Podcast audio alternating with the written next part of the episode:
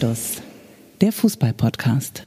Herzlich willkommen zu eurer Berg- und Palfahrt. Es ist der Montagabend, man könnte auch sagen Lampard, aber fair oder unfair geht es möglicherweise mit Thomas Tuchel weiter. Es gibt eine neue Trainingssituation für Bruno Labbadia. Bruno heißt es in Berlin. Mhm. Und viel mehr schlechte Scherze fallen mir auch gar nicht ein. Aber ihr seid hier in eurem Lieblingspodcast, der so ein bisschen wie so eine Benjamin Blümchen-Kassette daherkommt. Das ist nicht live. Es ist aufgezeichnet. In Zeiten von Clubhouse gibt es tatsächlich noch das gute alte Medium-Podcast. Und in diesem guten alten Medium-Podcast, in dieser guten alten Bauwohnung, nämlich in der Altbauwohnung, begrüße ich meinen guten alten Kollegen Michael Augustin. Schon wieder eine Woche älter. Ja, hallo, Fabian. Danke für deine warmen Worte. Fabian Wittke war derjenige, der die Einleitung ja fehlerfrei und ohne abzulesen vorgetragen hat. Ähm, wenn Hertha die Berg- und Palfahrt fortsetzt, hieß so schon mal eine Folge? Du hast mir eben so ein bisschen eine Idee aus dem Mund oder aus dem Gedächtnis genommen, wenn Hertha die Berg- und Palfahrt vorsetzt. Doch, ich glaube, früher, als dieser Podcast noch ein Ball für zwei hieß, haben, haben wir, mal, wir schon mal. Ich glaube, wir hatten, wenn ah. Hertha die Berg- und Palfahrt beendet. Und Hertha hat ja auch schon mal den Trainer gehabt, den äh, sie heute wiedergeholt haben. Also insofern gibt es da ja auch eine Parallele. Wir können ja über den Folgentitel vielleicht etwas später nachdenken. Wir Sehr müssen gerne. natürlich über den Big City Club reden, der jetzt auf altbekannte und vor allen Dingen beliebte Namen setzt. Paul Dardai ist wieder Trainer. Andreas Zecke Neuendorf ist jetzt Co-Trainer. Und Arne Friedrich ist vom Performance Manager, als solcher kam er ja vor einem Jahr im Windschatten von Jürgen Klinsmann zum Sportdirektor bis Hallo, Saisonende abgeradet worden. Die wussten natürlich, das ist natürlich klar, dass, dass Arne seinen Weg machen wird und äh, das, das habe ich immer schon gewusst, deswegen habe ich ihn auch damals als, als Performance Manager installiert und äh, die hatte es natürlich, ist ein super Verein. nee, ist ja ein Scheißverein, die hat's ja, hat mich ja gar nicht, die hatte es natürlich ein Scheißverein, aber der Arne, der wird das schon sicherlich gut machen und äh, das ist natürlich zukunftsträchtig. ah, nee, stimmt gar nicht, ist ja total gestrig, die ganze Geschichte. Ah, ist auch egal. Ich muss mich kurz bei Facebook ausloggen. Ich melde meld mich jetzt mal bei Clubhouse an. Na, ist euch was aufgefallen? Ich habe den Namen Klinsmann noch nicht ganz ausgesprochen und schon kam hier Jürgen Klinsmann irgendwie äh, um die Ecke. Ja, aber der Triggerpoint hat gesessen.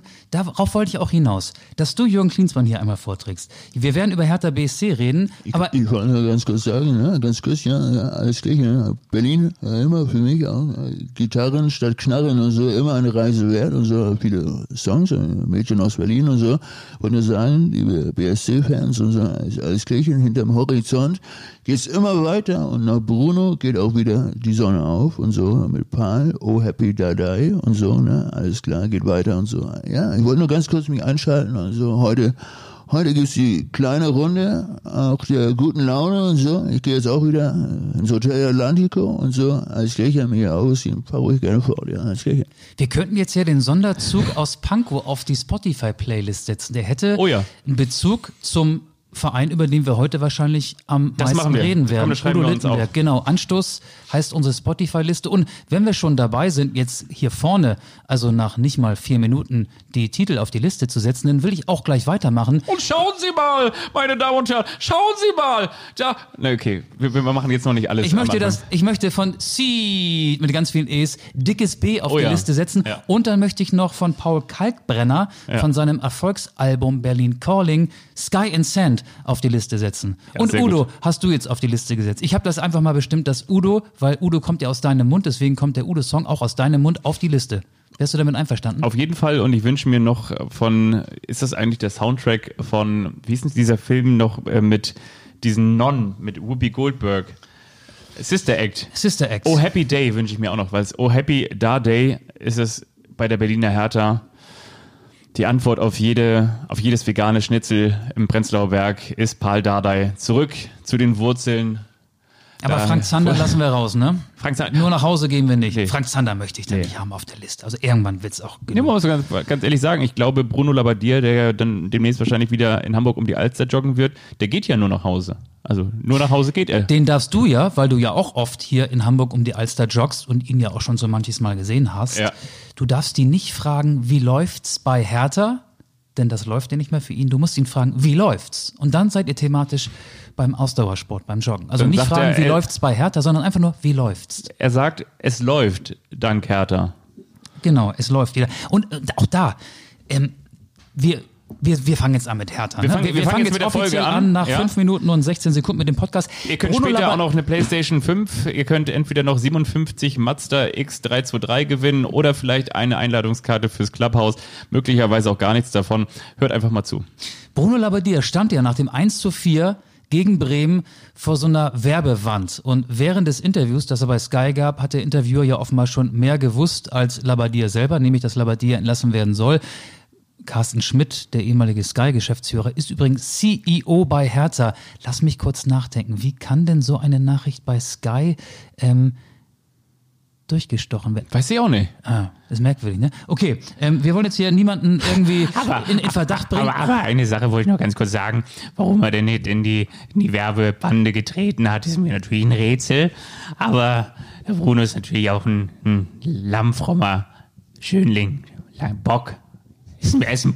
Okay, wir machen weiter. Aber er stand vor dieser Werbebande, ne? Und da, Ja. da bin ich zum ersten Mal ein bisschen skeptisch geworden. Da habe ich mich gefragt, wer hat diese versteckte Botschaft so geschickt platziert und sie übermittelt? Er stand vor der Werbebande und im Hintergrund Home Day war da ganz groß zu lesen. Home Day ist ja der Hauptsponsor von Hertha BSC. Ich glaube, das ist ein international agierendes ähm, Immobilienunternehmen, die im großen Stil wahrscheinlich Wohnungen verticken. Und Ja. er stand vor dieser Bande Home Day und habe ich gedacht, was wollen die uns damit sagen? Dass er jetzt wieder Home Office hat, Home Day in Hamburg, in, seinen, in seiner Hometown, wo er um die Alster läuft, wo er dich demnächst auch wieder treffen wird. Das war schon so eine versteckte Botschaft, dass bei dem Interview, das er ja führen muss, nach jedem Spiel, so dick im Hintergrund Home Day auftauchte. Oder Ja. bilde ich mir das ein? Nee, Bruno Labbadia. Ich meine, wenn wir es auch ganz ernst betrachten wollen, das ist natürlich eine unfassbare Erfolglosgeschichte. Neun Monate in Berlin, einen unfassbaren Kader, 200 Millionen Investitionen, die in diesen Verein gesteckt wurden, in den Big City Club. Und am Ende bist du, glaube ich, Tabellen 14. spielst äh, grausam und gegen ein echtes Team, aber wiederum natürlich jetzt vom, vom, vom Mannschafts, ähm, von der Mannschaftsqualität her äh, schon eigentlich ja deutlich unterlegen gegen, gegen Werder Bremen und verlierst zu Hause dann 1 zu 4. Das ist natürlich dann die, die Krönung des Ganzen gewesen.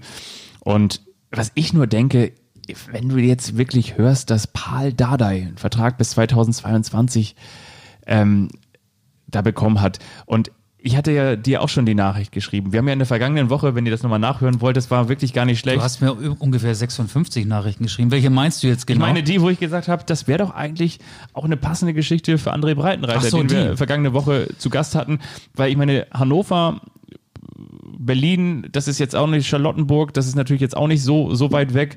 Und André Breitenreiter, aber dann Paul Dardai zu holen, also das ist für mich, vor allen Dingen hat Hertha BSC unter Paul Dardai vielleicht zwischendurch mal erfolgreichen Fußball gespielt, aber nie schön Fußball. Und da denke ich mir, also Paul Dardai zu verpflichten, auf die Idee wäre ich als allerletztes gekommen. Also Paul Dardai war ja schon mal viereinhalb Jahre Hertha-Trainer. Er war noch im Verein, denn in seinem Vertrag stand er damals, dass er nach einer möglichen Entlassung dann auch einen Job im Nachwuchsbereich bekommen sollte. Den bekam er auch, hat zuletzt die U16 von Hertha BSC trainiert, wurde jetzt befördert und Paul Dardai ist Rekordspieler von Hertha BSC. Sehr beliebt, hart, aber herzlich ist er äh, so äh, und der Fußball ist so wie du ihn beschrieben hast nichts Besonderes. Aber nach Mittelmaß sehnt sich Hertha als Tabellen 14. mit Kontakt zur Abstiegszone. Und Paul Dardai ähm, hast du die Bilder gesehen vor dem Spiel gegen Werder? Da gab es ja vor dem geschlossenen Olympiastadion eine Demonstration. Viele Hertha Fans haben ähnlich wie die Hertha Abwehrspieler die Abstandsregeln eingehalten und haben dort ähm, ja ihre Kritik vorgetragen an der sportlichen Situation, an der Clubführung und Paul Dardai ist jemand, der ähnlich wie Andreas Zecke Neuendorf, sein Co-Trainer und äh, Arne Friedrich eine ähm, glorreiche Hertha-Vergangenheit, also für Hertha-Verhältnisse war diese Vergangenheit glorreich. Hertha hat er tatsächlich mal Ende der 90er Jahre in der Champions League gespielt und äh, dafür steht auch Paul Dardai. Also Und der Jürgen Röber, oder? die, die, genau, die Ex-Hertaner sind jetzt in eine verantwortungsvolle oder in verantwortungsvolle Position geschoben worden. Kann ich irgendwie verstehen. Und Vertrag bis 2022, ja, vielleicht hat Dada auch gesagt, ey, für ein halbes Jahr, da könnt könnt ihr jetzt wenig erwarten, ihr müsst mir schon anderthalb Jahre geben. Und dann schwebt ja noch der Name Ralf Rangnick über dem Berliner ja. Olympiastadion, der möglicherweise als ähm, so eine Art äh, Architekt, Übertrainer oder wie er in Leipzig war, äh, so eine Art Supervisor dann nach Berlin kommen könnte. Geld ist vorhanden und du hast ja vorhin auch schon mal erwähnt, ich habe mir mal zwei Zahlen rausgeschrieben. Die Transferbilanz von Hertha BSC in der aktuellen Saison minus 23,05 Millionen Euro. Also minus 23,05 Millionen Euro, weil Hertha mehr Geld ausgibt, als es einnimmt. Im Jahr davor, in der Saison 2019-20, hat Hertha für 110 Millionen Euro neue Spieler eingekauft und hatte eine Transferbilanz von minus 87,25 Millionen Euro. Geld spielt da keine Rolle. Und ich glaube, im Hintergrund schraubt Hertha dann an einer großen Trainernummer, an einem großen Trainernamen. Und Dada ist so eine Art Überbrückungstrainer. Was mich ja tatsächlich überrascht, dass überhaupt mal ein Großprojekt, was über lange Jahre in Berlin angelegt ist, dass mal wirklich ein Großprojekt, was über viele lange, lange Jahre, was, das, ist, das, das, ist, das ist übrigens das Bitterste. Wenn jetzt moderierst du einen Flughafenwitz an, richtig? Jetzt kommt, jetzt kommt irgendwas vom BER, richtig? Komm, das fang, ist, fang nochmal an. Das ist so schlecht. Wenn du, Wir spulen mal zurück. Wenn, Fabian, wenn, wenn du fünfmal an. ansetzt, um deinen dein nicht geskripteten Gag dreimal verhaust, das ist das Im Radio würde man sagen, bitte schneiden, bitte schneiden. Bitte Aber wir sind ein Podcast, ja. wir haben ja mit dem Medium Radio so lange gar nichts Jahre, zu tun. Lange Jahre. Ähm, jetzt kommt das, Achtung, Komm noch mal. jetzt muss ich das auch noch genau mit so einer Inbrunst vortragen. Ähm, was mich ja wirklich total überrascht, dass ähm, mal ein Großprojekt, was wirklich viel Geld kostet und am Ende dann doch noch teurer wird in Berlin, das über lange Jahre nach vorne getrieben wird, mal nicht funktioniert, oder? Das ist ja wirklich überraschend, oder Michael? Ah! Das ist sehr überraschend. Und wer steht namentlich dafür? Michael Preetz. Der, ja. das wollen wir nicht ähm, jetzt unter den Teppich kehren, ist ja auch entlassen worden. Der hat ja. eine 25-jährige Vergangenheit, gemeinsame Vergangenheit mit Hertha BC, war in den 90ern Spieler, war sogar mal als Stürmer von Hertha Torschützenkönig, war äh, hinter Dieter Höhnes Manager Azubi und war in den vergangenen elf Jahren Sportdirektor bei Hertha BC. Und das ist ja schon eine Sensation an sich, dass jemand, der diese Erfolgsquote wie Michael Preetz hat, so unbeschadet durch alle Krisen durchkommt. Er hat zwei Abstiege überstanden, die er mhm. mit zu verantworten hat. Er hat in den elf Jahren 13 Trainer gehabt. Ein paar Namen. Jürgen Klinsmann, jetzt bitte nicht wieder imitieren. Nein, nein. Ähm, Ante Czovic, Alexander Nuri, wenn wir noch ein bisschen weiter zurückgehen, Michael Skibbe oder Otto Rehagel. Otto Rehagel war auch mal Interimstrainer bei Hertha BSC. Dessen, ja. de, dessen Credo war Attack, Attack, Go, Go, Go. Der war völlig wirr damals schon. Und was folgte, war dann diese Relegation gegen Fortuna Düsseldorf, als sie alle den Rasen zertrampelt haben, aber am Ende Düsseldorf aus der zweiten in die erste Liga aufgestiegen ist und Hertha den Weg in die entgegengesetzte Richtung angetreten hat. Das sind alles Trainernamen, die sind mit dem Namen Michael Preetz in Verbindung zu bringen. Und dass der jetzt nach 13 Jahren oder nach elf Jahren als Sportdirektor äh, entlassen wurde, ist jetzt keine ganz große Überraschung. Und das kann ich irgendwie auch ein Stück weit nachvollziehen und viele Hertha-Fans sicherlich auch. Genau, er hat nicht unbedingt die Bilanz und das das Transferhändchen, das zum Beispiel Freddy Bobic bei Eintracht Frankfurt hat, das hat er jetzt nicht unbedingt sondern er hat da tatsächlich sehr, sehr viel Geld verbrannt. Ja, Hertha BSC. Da, darf ich, wir sind ja auch ähm, Übrigens, hervorragende ich Zitate. Auf dem Tisch noch einen wunderbaren Ingwer-Shot stehen. Mach ich gleich. Der war im Angebot. Ich schieß gleich. Du kannst ihn schon ja. mal ähm, in deinen Hals, in deinen Rachen laufen lassen. Du hältst ähm, noch die Schotten dicht. Ich, ich habe ich hab bei Zeit Online oder auf Zeit Online ein Zitat gelesen. Ähm, das finde ich toll. Möchte ich einmal vortragen. Geht auch um äh, Preetz und Hertha und äh, um die ganzen letzten Jahre. Nicht erst nach der erneuten Niederlage ist die Hertha von ihren Zielen weiter entfernt als ein Mitte-Hipster von einem geregelten Tagesablauf. Darüber musste ich sehr schmunzeln. Danke an die lieben Kollegen der Zeit. So, jetzt habe ich Zeit für den Ingwer-Shot und du kannst weitermachen. Danach muss man sich erstmal so ein bisschen rütteln und schütteln und äh, dreimal runterschlucken, bevor man seine Spucke wiederfindet und auch die Worte wieder, wiederfindet. Aber ich hoffe, du bist schon wieder in der Lage zu sprechen. Du musst mir jetzt ein bisschen überbrücken, weil ich jetzt auch den Ingwer-Shot hier für mein Abwehrsystem, für meine Abwehrkräfte trinke. Ja, trinkt das natürlich auch für euch, damit wir weiter existieren. Ich wollte übrigens sagen, wir hatten in der vergangenen Woche wir kommen natürlich auch noch mal auf den Bundesligaspieltag. Ich bin noch nicht fertig mit der Hertha. Ja? Ich bin noch auch noch nicht fertig Echt mit dem Ingwer-Shot. Nein, nein, ich habe noch was. Also, er hat noch was. Ich habe noch was über Hertha. Er hat noch was. Macht euch da keine Sorgen. Ihr dachtet natürlich auch schon, so wie ich, er sei schon fertig.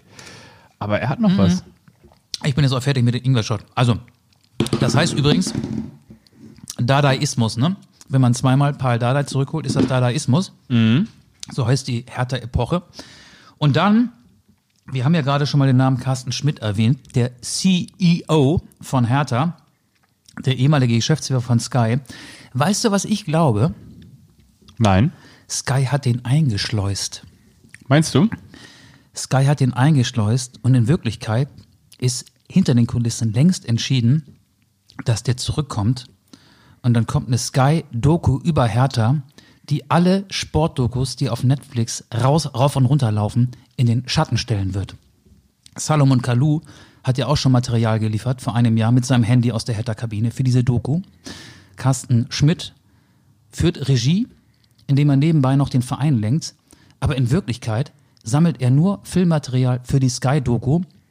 Er wird sicherlich nach der Saison dann als Geschäftsführer zu Sky zurückkehren und dann wird die Fernsehlandschaft aus den Angeln gehoben, wenn diese Sky-Doku alles bisher Dagewesene in den Schatten stellt. Pass mal auf.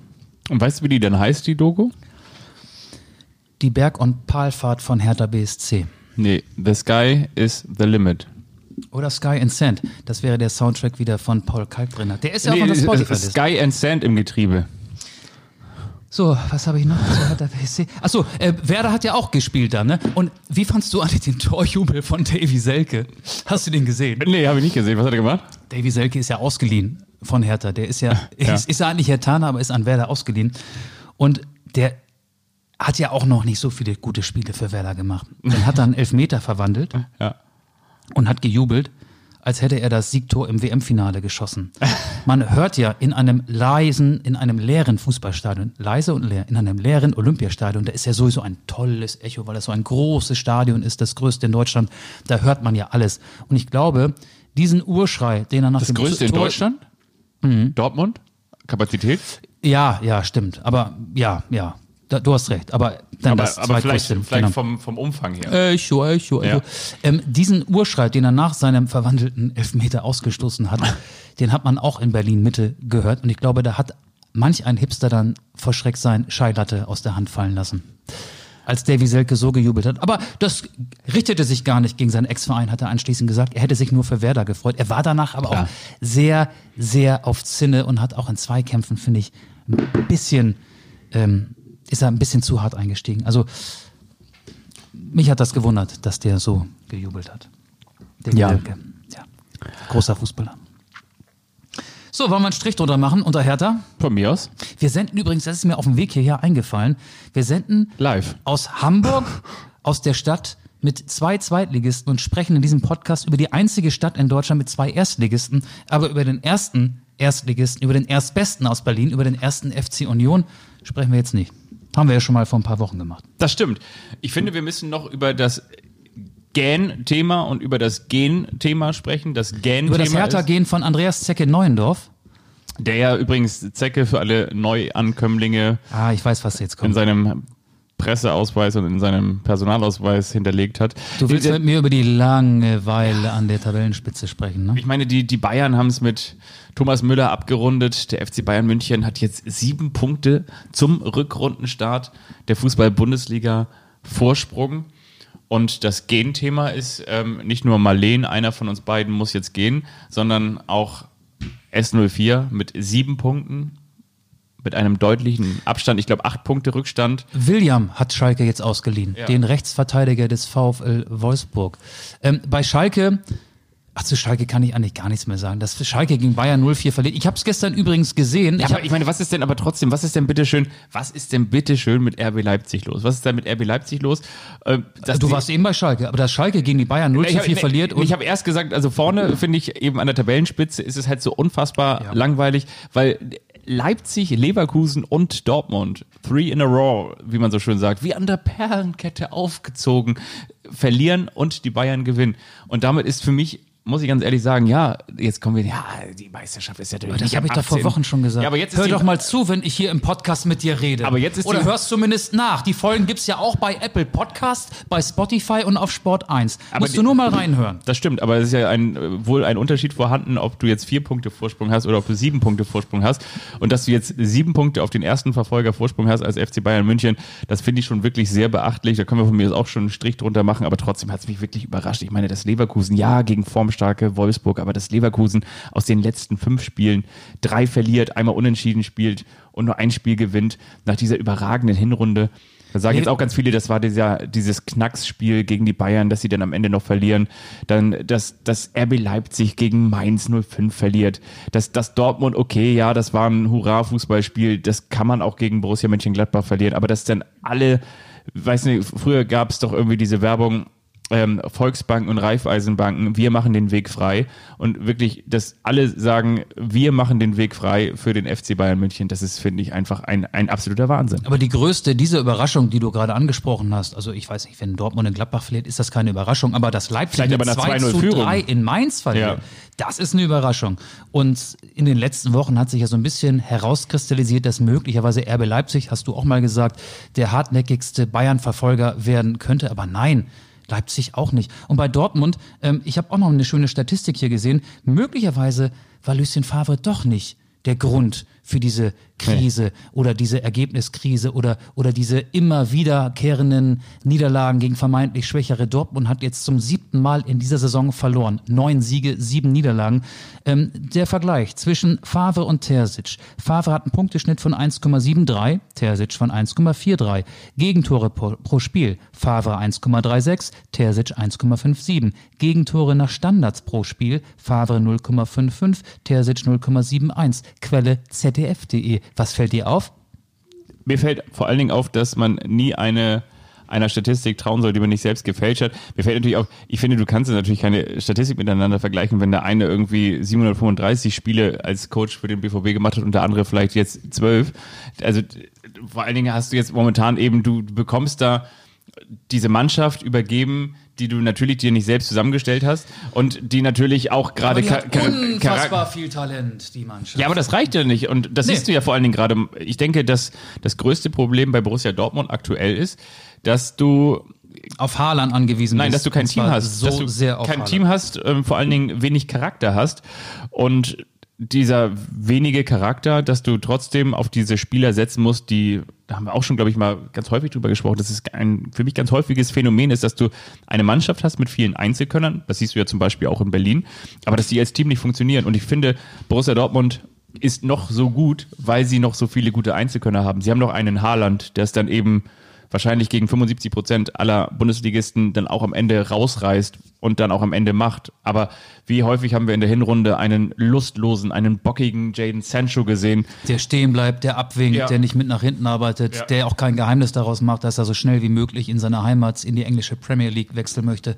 Borussia Dortmund haben wir auch schon häufiger mal hier angesprochen, muss sich bekennen, ob es ein Ausbildungsverein, so eine Art Lieferservice für europäische Topvereine sein will oder ob der BVB eine Mannschaft langfristig oder mittelfristig aufbauen möchte, die dann auch mal den Bayern die Stirn bieten kann und die nicht wie auf Wiedervorlage dann gegen kleinere verliert. Und sieben Saisonniederlagen disqualifizieren sich, um ein Meisterschaftskandidat zu sein. Ich glaube, mittlerweile geht es beim BVB nur noch darum, irgendwie Vierter zu werden ja. und die Teilnahme an der Champions League abzusichern. Absolut. Und im Gegensatz dazu will ich jetzt gar nicht groß aufmachen, das fast, aber das können wir von mir jetzt auch irgendwann nochmal machen, dass wirklich auch eine echte Überraschung der Bundesliga-Hinserie oder bis zum aktuellen Stand der VW Wolfsburg ist, weil Wolfsburg spielt wirklich eine konstant richtig gute Saison. Aber in Wolfsburg sitzt auch viel Geld. Die Mannschaft ist zusammengehalten worden und auch sukzessive verstärkt worden. Wout Wechos konnte gehalten werden. Der hat ja zumindest auch mal ähm, nicht ganz offensiv, aber schon dieses Spielchen dann auch mitgespielt, mit einem Wechsel nach England geliebäugelt. Und ähm, ja, der VfL Wolfsburg hat nicht wie so oft in den vergangenen Jahren äh, nach einem nicht so dollen Umbruch einen dollen Umbruch folgen lassen. Ähm, die Mannschaft wurde von Bruno Labbadia, wie hast du mal so schön gesagt, Scheckheft gepflegt an seinen Nachfolger, an Oliver Glasner übergeben. Und der VfL Wolfsburg hat so ein paar Korsettstangen, die schon Jahre da spielen. Das ist im zentralen Mittelfeld Maximilian Arnold, ähm, der sich mit diesem Verein identifiziert, der äh, unfassbar gute Standards ähm, schießt und der mit absoluter Hingabe seine äh, Position da im zentralen, eher defensiven Mittelfeld ausfüllt. Dann hast du äh, Kuhn Castells, einen guten Torhüter, Wout Wechhorst als Stütze kann man inzwischen auch sehen. Gila Vogie, wenn er nicht verletzt ist, ist auch eine Stütze. Brooks, ein äh, überdurchschnittlicher Innenverteidiger. Äh, viel Tempo auf den Flügel mit Roussillon, mit Riedle Baku, den sie natürlich jetzt neu geholt haben, aus Mainz geholt haben. Also die Mannschaft ist schon schlau zusammengestellt und profitiert jetzt ja von der Schwäche der anderen. Und da reden wir in in erster Linie über Borussia Dortmund, denn der BVB ist ja, ja. gerade aus den Champions League Plätzen rausgepurzelt und nicht mehr unter den Top 4 zu finden. Kannst du dir eigentlich vorstellen, dass die nochmal den Trainer wechseln? Ja. Wirklich? Ja. Jetzt im Winter noch? Die, äh, oder vielleicht auch im Frühjahr. Also wenn Aki Watzke feststellt, ähm, dass wir kriegen das nicht hin. Ja. Borussia Dortmund hat doch jetzt, äh, ich habe es doch vorhin noch gelesen, ähm, schon wieder das Thema Gehaltsverzicht bei seinen Spielern durchgedrückt. Die Champions League ist für die ja. lebensnotwendig. 40 Millionen. Und wenn sich herauskristallisiert, dass sich dieser Trend fortsetzt und dass Terzic nicht gegensteuern kann, dann werden die noch was machen, äh, werden hektisch werden. Ja. Also das, das glaube ich schon. Das glaube ich auch. Ich möchte mit dir auch noch über einen Ex-Dortmunder reden. Über Kevin Großkreuz, der seine aktive Karriere beendet hat. Das ist gemein. Wieso ist das gemein? Ich wollte dann unsere Lieblingsrubrik mit dir drüber reden. Ehrlich? Ja. Oh, dann machen wir das. Ich habe dir nicht was vorbereitet, aber okay. dann weißt du das ja schon nee, alles. Dann machen wir das. Nee, ich, ich wollte eigentlich ähm, mit dir so ein bisschen über Kevin Großkreuz sprechen, der der ja auch aneckt, der, ähm, glaube ich, kein gewöhnlicher Fußballer ist, der ja normalerweise wahrscheinlich ähm, mit 32 jetzt Capo auf der Südkurve wäre, wenn seine Karriere äh, aufgrund seines Talents dann doch nicht in der Fußball-Bundesliga geendet wäre. Ähm, er ist ja vom, vom Fan zum Profi geworden. Und jetzt habe ich gelesen, dass er kurz vor einer Vertragsunterschrift steht bei einem Westfalen-Ligisten beim TUS Bövinghausen. Ja. Also der hat Bock auf Kicken, auf Zocken mit den Kumpels. Und ähm, ich wollte dir eigentlich sagen zu Kevin Großkreuz, ähm, der, dem habe ich einen meiner peinlichsten, vielleicht aber auch witzigsten Versprecher als Radioreporter zu verdanken. Habe ich das mal erzählt? Ich glaube mir noch nicht, aber erzähl doch mal ganz gerne und danach werde ich dich überraschen. Okay, ähm, der war ja mal bei Rot-Weiß Aalen zusammen mit Marco Reus, da reden wir über die späten Nullerjahre, muss irgendwie so 2008 gewesen sein. Rot-Weiß Aalen hat damals in der zweiten Liga gespielt, bei St. Pauli am Millantor. Ich war Reporter und Reus und Großkreuz stachen aus dieser Mannschaft hervor. Das waren mit Abstand die besten Spieler. Kein Wunder, die haben danach ja auch eine viel beachtete Karriere hingelegt. Und Kevin Großkreuz ähm, hat auch ein Tor geschossen und ich habe das Spiel übertragen und dann hat mich so ein kleiner Buchstabenverdreher ähm, ich, ich, hab, ich bin über seinen Namen gestolpert. Ich habe ihn Großkotz genannt. Kevin Großkotz in einer Live-Reportage. Und genau das ist er ja nicht. Großkotz? Nein. Kevin Großkreuz ist ein authentischer Typ, den ich irgendwie mag, der kein Fettnäpfchen ausgelassen hat, der vielleicht auch jetzt mit seinen Interviews nicht zwingend auf der Seite 3 in der Süddeutschen Zeitung gelandet wäre, aber der einfach ungeblümt nicht retuschiert, nicht redigiert, einfach so wie er war rüberkam und sicherlich auch jetzt nicht den klassischen Karriereweg äh, zurückgelegt hat. Zuletzt beim KfC Uerding gespielt. Äh, Weltmeister 2014 ist er gewesen, hätte ihm niemand zugetraut, Weltmeister ohne Einsatz. Aber irgendwie mag ich den. Ich mag solche Typen. Liebe Freunde, schnallt euch an. Du hast keine Meinung dazu. Schade.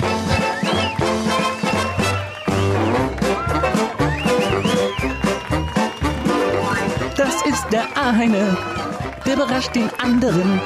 Und wiederum der andere, der weiß nichts davon. Das ist der eine, der überrascht den anderen. Und wiederum der andere, der weiß nichts davon.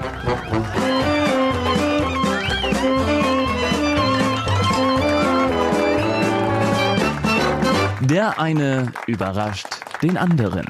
Aber natürlich, lieber Michael, habe ich eine Meinung dazu. Das ist natürlich so gemein, weil du jetzt all das schon quasi erzählt hast, was ich hier vorbereitet habe in meinem kleinen, guck mal hier, Kevin, na, Großkreuz-Quiz und das Interessante. Großkreuz-Quiz, auch ein schwieriges Wort. Großkreuz-Quiz und das Interessante ist, du hast ja schon ganz viel von dem verraten, deshalb gehe ich mal davon aus, dass du schon sowas von firm bist, was sein Wikipedia-Eintrag angeht. Nee, das, da, da habe ich äh, nicht reingeguckt. Hast du nicht reingeguckt, nein, sondern nein. du hast wahrscheinlich andere Quellen bezogen. Dass er bei Aalen spielte, das habe ich ja mit eigenen Augen erlebt, sonst hätte ich ja mich nicht versprochen. Mich interessiert, ob du zum Beispiel das hier weißt. In seinem Wikipedia-Eintrag ist ein Bild von Kevin Großkreuz zu sehen. In welchem Trikot? Wahrscheinlich Borussia Dortmund.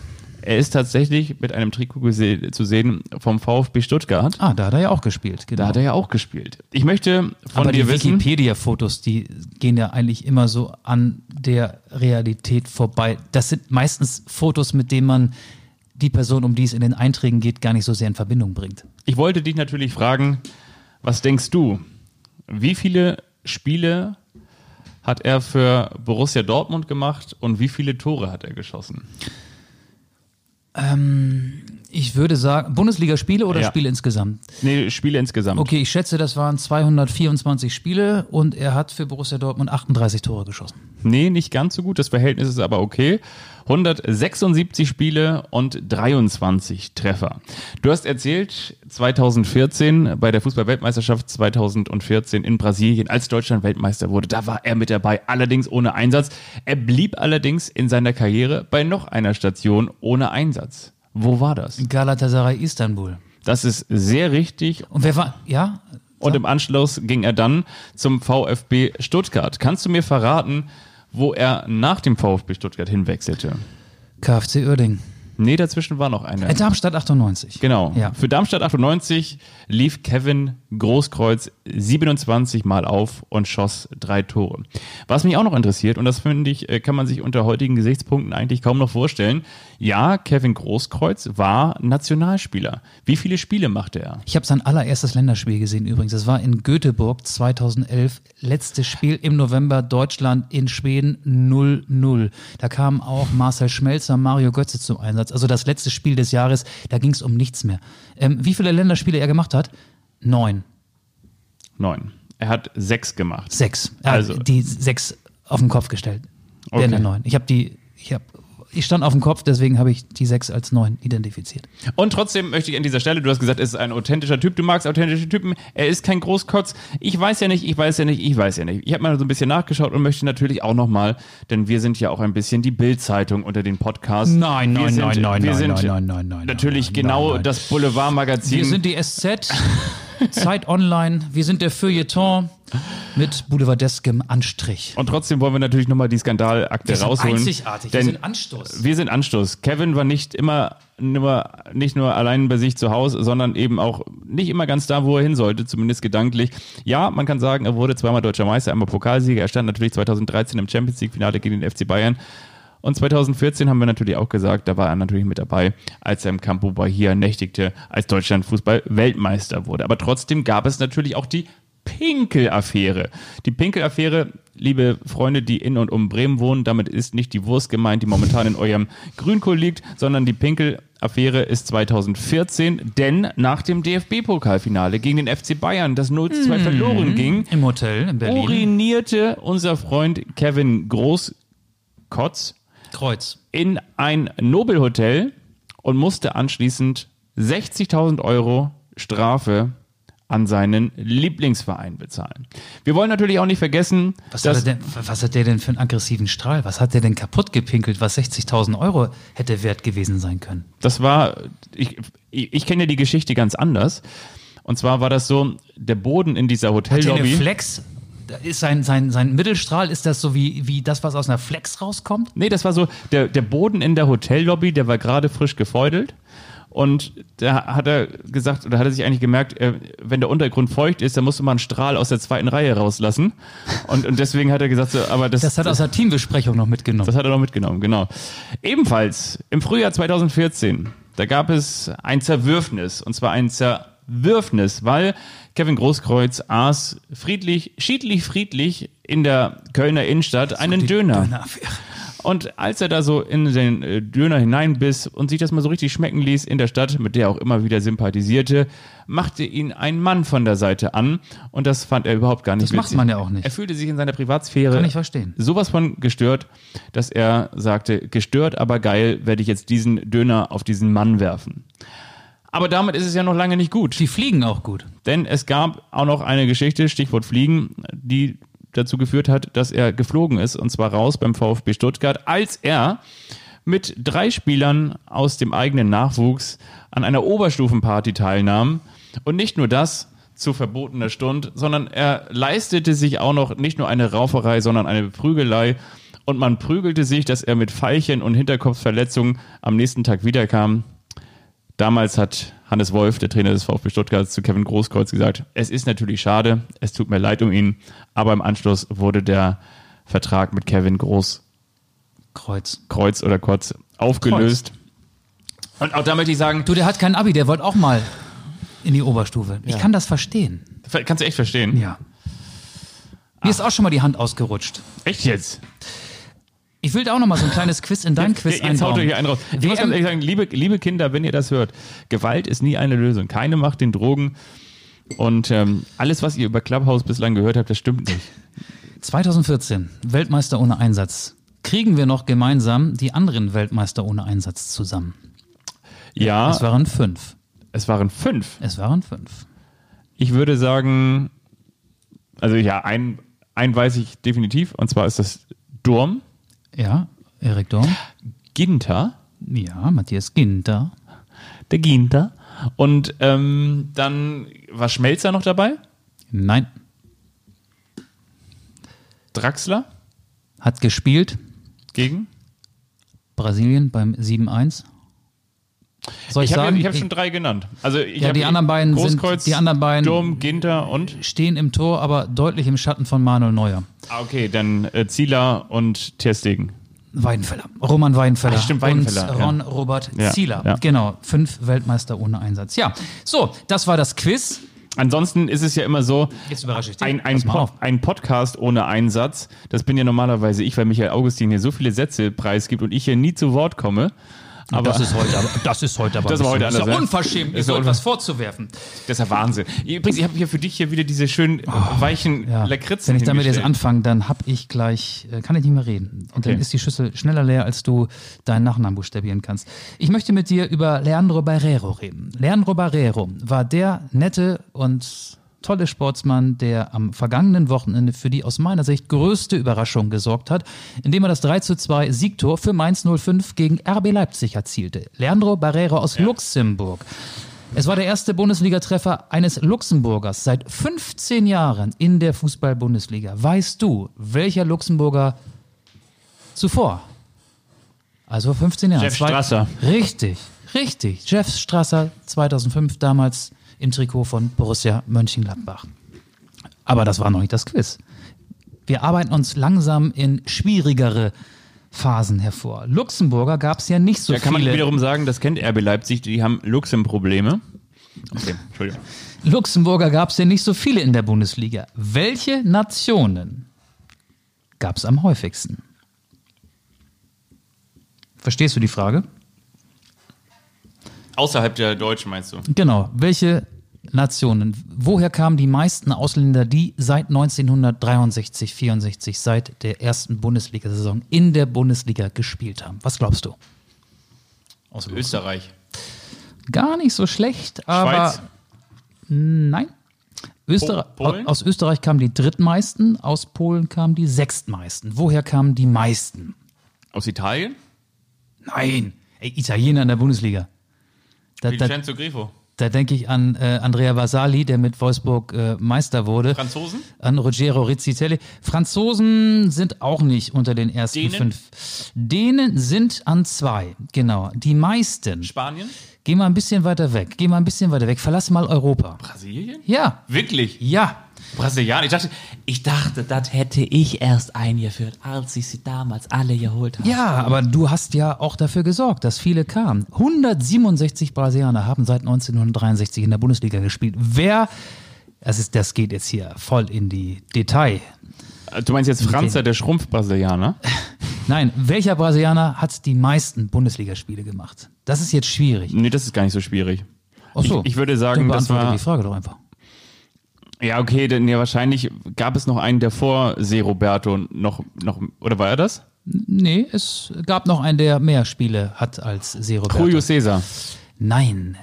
Ich will dir mal drei Vereine nennen, für die er gespielt hat. Werder Bremen, VfL Wolfsburg, Schalke 04. Werder Bremen, VfL Wolfsburg, Schalke 04. Also bei Wolfsburg, äh, Naldo. Richtig, genau. Ja. So. Der hat ja auch für Schalke und Werder gespielt. Naldo ist der Spieler mit den meisten Bundesligaspielen, der, der Brasilianer mit den meisten Bundesligaspielen, 358. Die zweitmeisten Ausländer kommen aus Dänemark.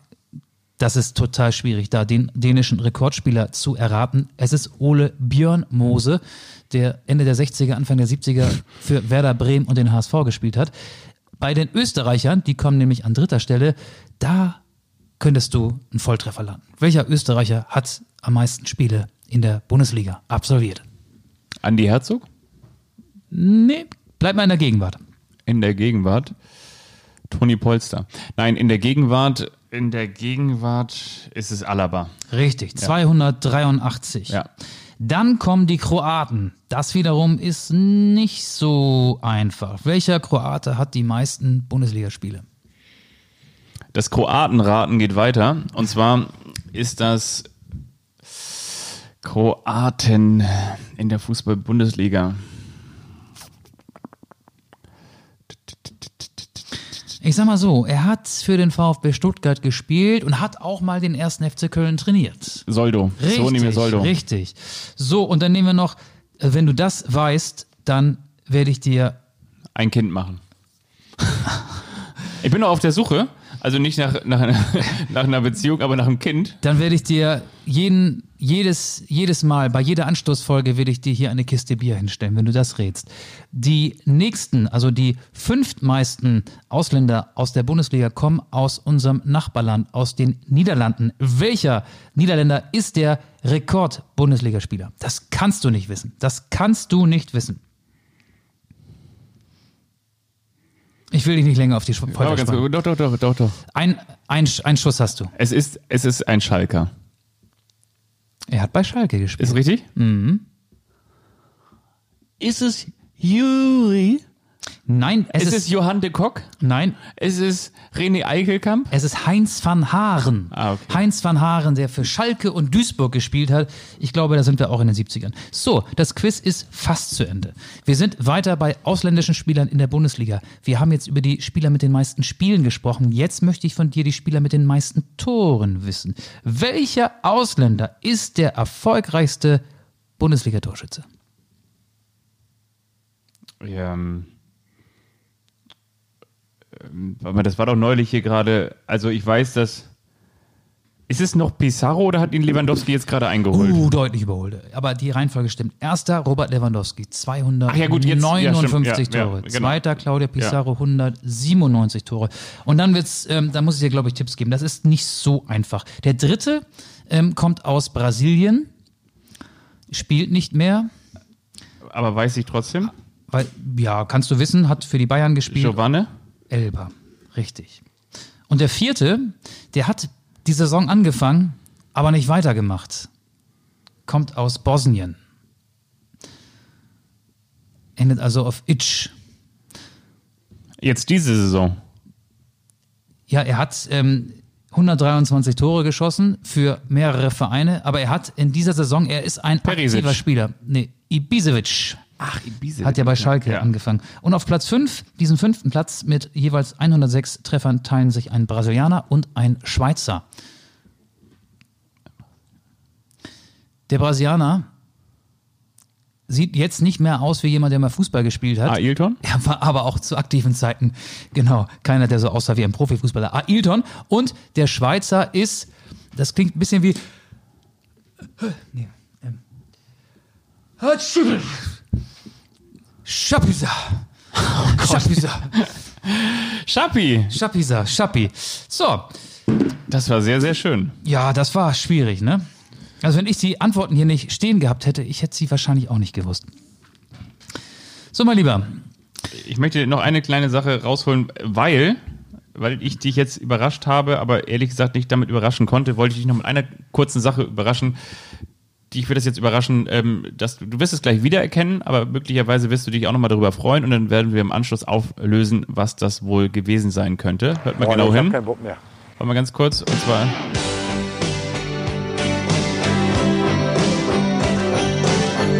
Kippe, Markt zu Ende, Arschlecken. Whitesnake, here I go again. And I don't know where I'm going.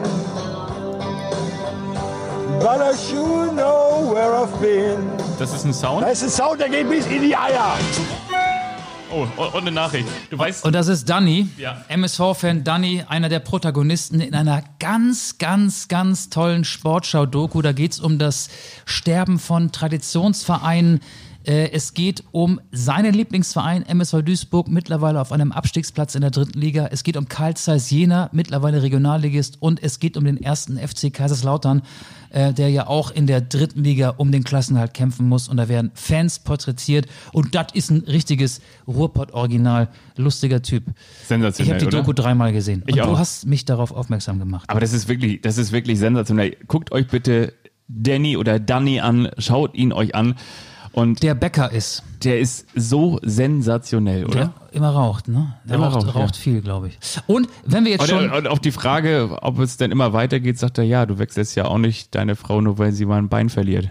Und der steht vor dem leeren MSV-Stadion und ähm, hat das Handy in der Hand, während da Duisburg äh, spielt und Gegentore kassiert und er leidet wie ein Großer. ja, wie ein Kind eigentlich. Ne? Ich Ja. finde, so als Kind waren die Fanleiden viel, viel ausgeprägter. Oh ja. Als Erwachsener ist das nicht mehr. Vielleicht hat, hat das auch mit unserem Job zu tun. Als Erwachsener kann ich mit meinem Lieblingsverein nicht mehr so sehr leiden wie mit 16, 17, 18. Das geht einfach nicht mehr. Oder mit, mit 8 oder 9. Wie ist das bei dir? Ja, geht mir auch so. Ich muss ganz ehrlich sagen, so, ja, ich habe ja mal erzählt, ich habe ja auch immer noch einen Werder Bremen Toaster, weil der noch funktioniert in der Küche stehen. Und ich bin nicht mehr so derjenige, der jetzt wirklich sagen kann, dass ich so hardcore mit Werder mitfiebert. Das ist irgendwie echt, das ist echt vorbei. Aber ich habe mich schon darüber gefreut, dass St. Pauli gestern 2 zu 0 gegen Regensburg gewonnen hat. Möchte ich an dieser Stelle schon erwähnen. Und wenn wir jetzt schon Doku-Tipps hier Ja. ähm, an euch geben, ich habe noch einen Podcast-Tipp. Was? Ja. Jetzt haltet bei euch die Ohren zu. Kennst du noch Yves? Ja. Yves Eigenrauch. Ja. Yves Eigenrauch, Eurofighter, Es Schalke-Legende. Eigenrauch. Der hat jetzt einen Podcast. Ach, Quatsch. ich habe neulich Yves Eigenrauch gegoogelt, ich weiß nicht warum, und bin dann auf seinen Podcast aufmerksam geworden. Und ich habe mir von den zwei Folgen, die es bisher gibt, eine angehört. Der spricht er mit Günter Schlipper. Schlipper, Spitzname Schleppinho unter den Schalker Fans. Das waren so, wahrscheinlich vor deiner Zeit, das waren so die frühen 90er. Eigenrauch ist Jahrgang 71, wird also 50 dieses Jahr.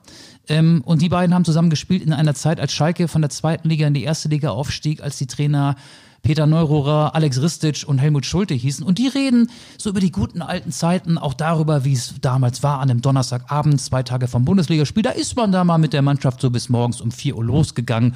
Und da gab es ja auch nicht nur Apfelschorle. Also das ist wirklich sehr, sehr angenehm. Ähm, und der hat jetzt einen Podcast. Und Wie der, heißt der? Der heißt Yves. Einfach Eve. Der heißt einfach nur Yves. Eve. Yves. Äh, Ich finde, wir können auch mal andere Podcasts empfehlen. Den würde ich gerne weiterempfehlen. Übrigens, was ich äh, gehört habe, dass es schon zwei andere Namen in der Verlosung gab, neben Eve. Also der, die eine Geschichte war ein Kind des Ruhrpots. Und die andere war Eurofighter. Ja, und die andere war Yes We Can. Er redet aber nicht nur mit Fußballern. Die Okay. erste Folge ist mit West Bam.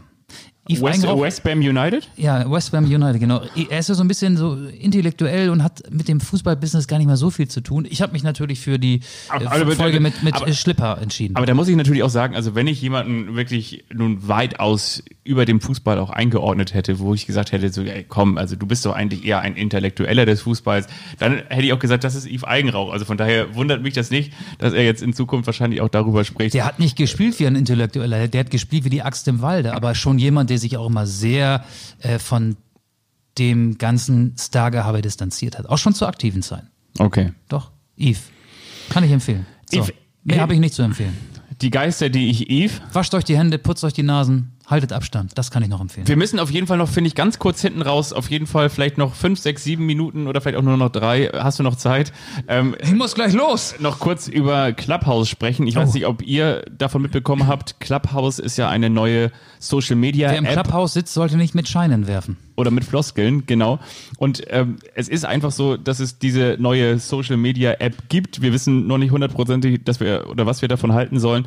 Es ist eine Audio App für all die, die noch nicht so viel davon gehört haben. Es ist eine Live Audio App. Man kann sich in gewisse Räume einschalten, man kann gewisse Räume gründen, man kann dann über themenschwere oder über themenleichte Inhalte sprechen. Man kann einfach nur zuhören oder man kann auch sagen, ich möchte mich an dieser Diskussion Man kann beteiligen. ungefragt seine Daten verschenken und die Daten seiner Kontakte im Telefonbuch. Das stimmt, es gibt natürlich Datenschutzbedenken, aber auf der anderen Seite gibt es die bei WhatsApp auch, muss man auch ganz klar sagen. Und was ich faszinierend finde, also ich habe das jetzt eine Woche mal mitgemacht und was es da für Talks gab, entweder angefangen von Moritz Fürste, Hockey-Olympiasieger zusammen mit René Adler, Ex-Nationaltorhüter. Es gab eine Question-and-Answer-Geschichte mit RB Leipzig und Julian Nagelsmann, also Frage-Antwort-Spiel. Der saß da quasi auf dem Podium virtuell, man konnte sich da reinschalten und es waren x-beliebige Fragen von, warum Erling Haaland eigentlich zu Borussia Dortmund gegangen ist und Die sozusagen Antwort RB würde Leipzig auch durch die Latten gegangen ist. Ja, Julian Nagelsmann, Nagelsmann hat ganz offen darüber gesprochen, dass sie den natürlich haben wollten und natürlich kommt er aus der eigenen Firma und natürlich war das klar, dass sie den auch verpflichten wollen, müssen, sollen. Aber der Betriebsrat hat ja was dagegen. Aber der hätte das Gehaltsgefüge bei RB Leipzig komplett gesprengt. Das ist eine. Das ist lustig. Wieso? Ja, weil das, das glaube ich, null. Glaube ich, null. Aber welchen Grund soll es denn sonst geben? Also jetzt mal wirklich, also die hätten natürlich die, ich glaube, 20 Millionen oder so hat. Gehaltsgefüge. RB Leipzig. Da, wo das Geld auf den Bäumen wächst. Aber gut, ist doch Ja, schön, da- schön, dass, dass so, solche Märchen verbreitet werden. Also du kannst es doch gar nicht widerlegen. Nee, kann ich auch nicht widerlegen, aber ich habe eine Meinung. Das stimmt. Ja, aber also ich kann mir das durchaus schon vorstellen. Also ich glaube, dass Borussia Dortmund ein ganz anderes Gehaltsgefüge hat als RB Leipzig. Ich glaube, das hat eher was mit Timo Werner zu tun, weil Timo Werner ist der A-Stürmer gewesen, der zu dem Zeitpunkt noch A bei RB Leipzig spielte und dessen Zukunft noch ungeklärt war. Und wenn du Haaland holst, dann kannst du keinen Werner zum Bleiben überreden. Die beiden zusammen. Ähm, vielleicht wäre das ein Grund gewesen. Aber gut.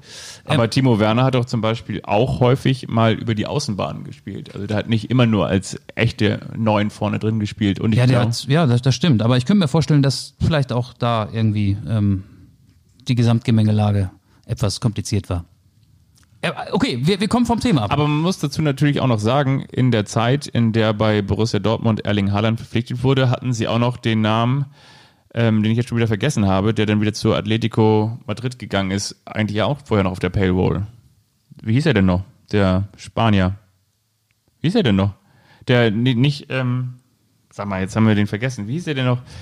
Dieser, der, der von Atle der zu Atletico Madrid gewechselt ist im vergangenen Winter für, ich glaube, irgendwie 25, 30 Millionen, der doch ein ähm, Tor nach dem anderen auch am Anfang geschossen hat. Ich habe ihn auch schon wieder vergessen. Bei Leipzig? nee, nee, bei, bei Dortmund. Ach, Paco Alcázar. ja. Und, und das gab natürlich da so die, die Situation. Aber also ich, ich glaube, ähm, das ist, ich glaube bei weitem, das ist ein ganz anderes Gehaltsgefüge. Ich glaube zum Beispiel, dass bei RB Leipzig kein Spieler 10 Millionen verdient. Und bei Borussia Dortmund gibt es die Verträge. Da gibt es die Spieler, die über 10 Millionen verdienen. Da gibt es die Marco Reus, da gab es die Mario Götze, auch äh, im vergangenen Jahr dann eben noch. Da gibt es die Mats Hummels, die, die das entsprechend verdienen. Und äh, ich glaube zum Beispiel, dass ein Jaden Sancho auch nicht viel weniger verdient. Aber ich glaube zum Beispiel bei RB Leipzig, da hast du dann mit, mit Kampel einen, der, der relativ viel verdient. Du hast dann bei Timo Werner dann auch schon irgendwie Oberkante, Unterlippe gehabt. Aber wen, wen hast du denn da, der da jetzt zweistellige Millionenbeträge im Jahr rausschleppt? Wahrscheinlich niemanden, aber ähm, ja, wenn du eine Mannschaft, ist, ist mir auch egal. Upamecano äh, sollten sie, der, der ist jetzt ja der ähm, vielleicht der Nachfolger von ähm, Alaba beim FC Bayern oder vielleicht auch der Nachfolger von Boateng, wenn der Vertrag nicht verlängert wird. Ähm, aber wir kommen jetzt so ein bisschen Nein, vom einen Thema ab, Clubhouse. Das, also das war wirklich eine ganz interessante Geschichte. Ich glaube, so ein bisschen den ganzen, die Krone aufgesetzt hat am Sonntagabend Carsten Maschmeyer, ne? also der gute alte Freund von Christian Wulff von Maschi. und von, von Martin Kind, der ja einen Talk gemacht hat mit Timo Werner und, und äh, ähm, Toni Kroos. Toni Groß, genau. Und dann kam zwischendurch auch noch seine Frau Veronika Ferres um die Ecke. Ich meine, früher hättest du irgendwie noch Robbie Williams singen lassen und Thomas Gottschalk das moderieren lassen und dann hättest du eine Folge Wetten das gehabt. Das gibt's alles auf dem Handy. Und ne? das gibt's jetzt einfach so zwischendurch. Ich meine, du hast ja deine Meinung auch schon dazu gesagt, kannst du auch bitte gerne nochmal wiederholen. Du hast gesagt, ähm, das Leben findet draußen statt und das Leben ist hier und das ist natürlich auch nochmal wieder ein zusätzlicher Zeitfresser. Hast du komplett recht. das habe ich dir vorher gesagt. Genau, genau. Aber, aber dadurch, dass das Leben ja eben momentan leider nicht vor der Tür stattfindet, stimmt, ist das es stimmt. natürlich auch so eine Geschichte. Also Als ich finde Journalist muss man ja auch neugierig sein, aber ich, ich verliere mich denn darin und äh, ich finde, ich daddel so schon viel zu viel am Handy rum und irgendwie muss man ja auch sein, sein, sein, seine Umwelt noch wahrnehmen und ähm, ich frage mich auch, wer hört sich das alles an? Und ich habe ja auch Podcasts, die ich höre. Also diesen hier äh, produziere ich mit dir, aber ich höre ja auch welche. Ja. Und wann soll ich die denn noch hören, wenn ich mich da jetzt auch noch verliere? Und das ist ja auch so ein bisschen wieder wie äh, Fernsehen linear gucken. Ähm, ich marker mir in einer Fernsehzeitschrift, gibt es eine noch Fernsehzeitschrift? Wahrscheinlich gibt es sogar noch die Hör zu oder die TV-Spielfilm, irgendwie einen Film an und dann muss ich da sein, dann muss ich einschalten. Also nicht den Fernseher, sondern das Handy, um es zu konsumieren. Aber man hat doch eigentlich gar keine Lust mehr darauf, sich äh, Zeit für etwas zu nehmen. Man will doch Dinge konsumieren, wenn man Bock hat und nicht, wenn die wollen, dass ich das tue. Das ist jetzt ja wieder der philosophische Ansatz, dass man die Zeit hat, aber man muss sich sie tatsächlich nur nehmen.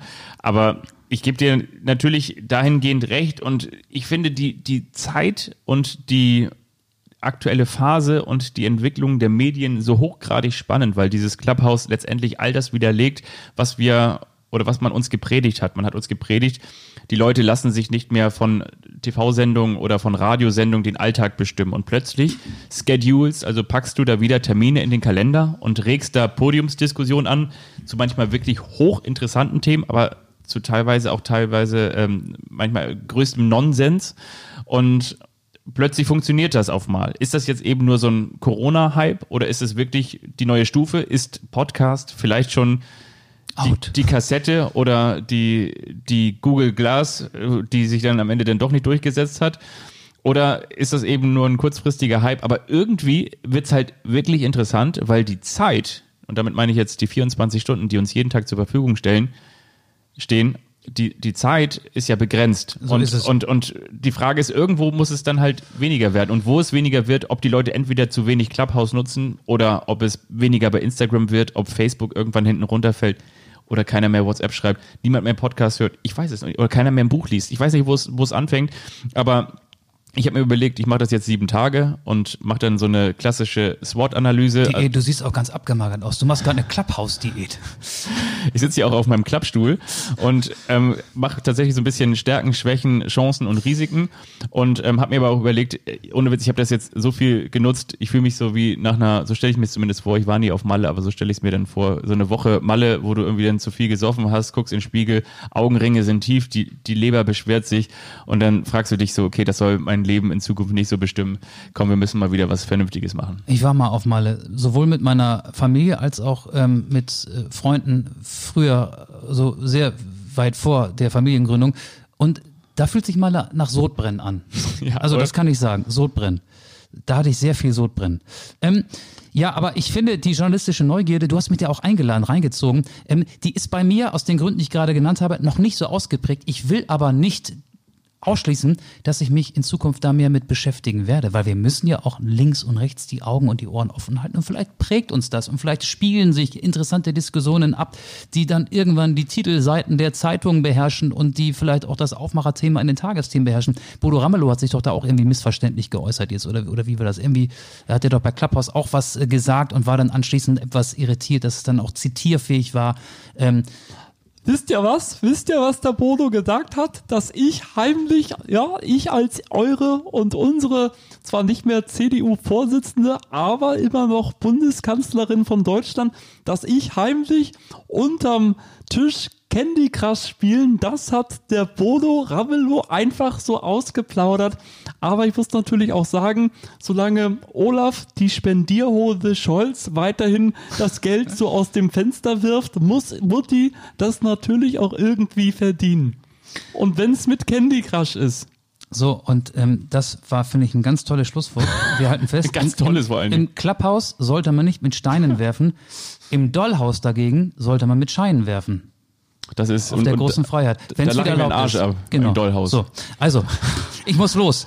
Du musst los und ich drücke jetzt hier auf Stopp. Ich wünsche euch eine tolle Woche. Ähm, teilt uns gerne, ähm, abonniert uns ist ganz wichtig. Auge, Auge. Der ist schon, der ist schon los. Tschüss. Tschüss, tschüss.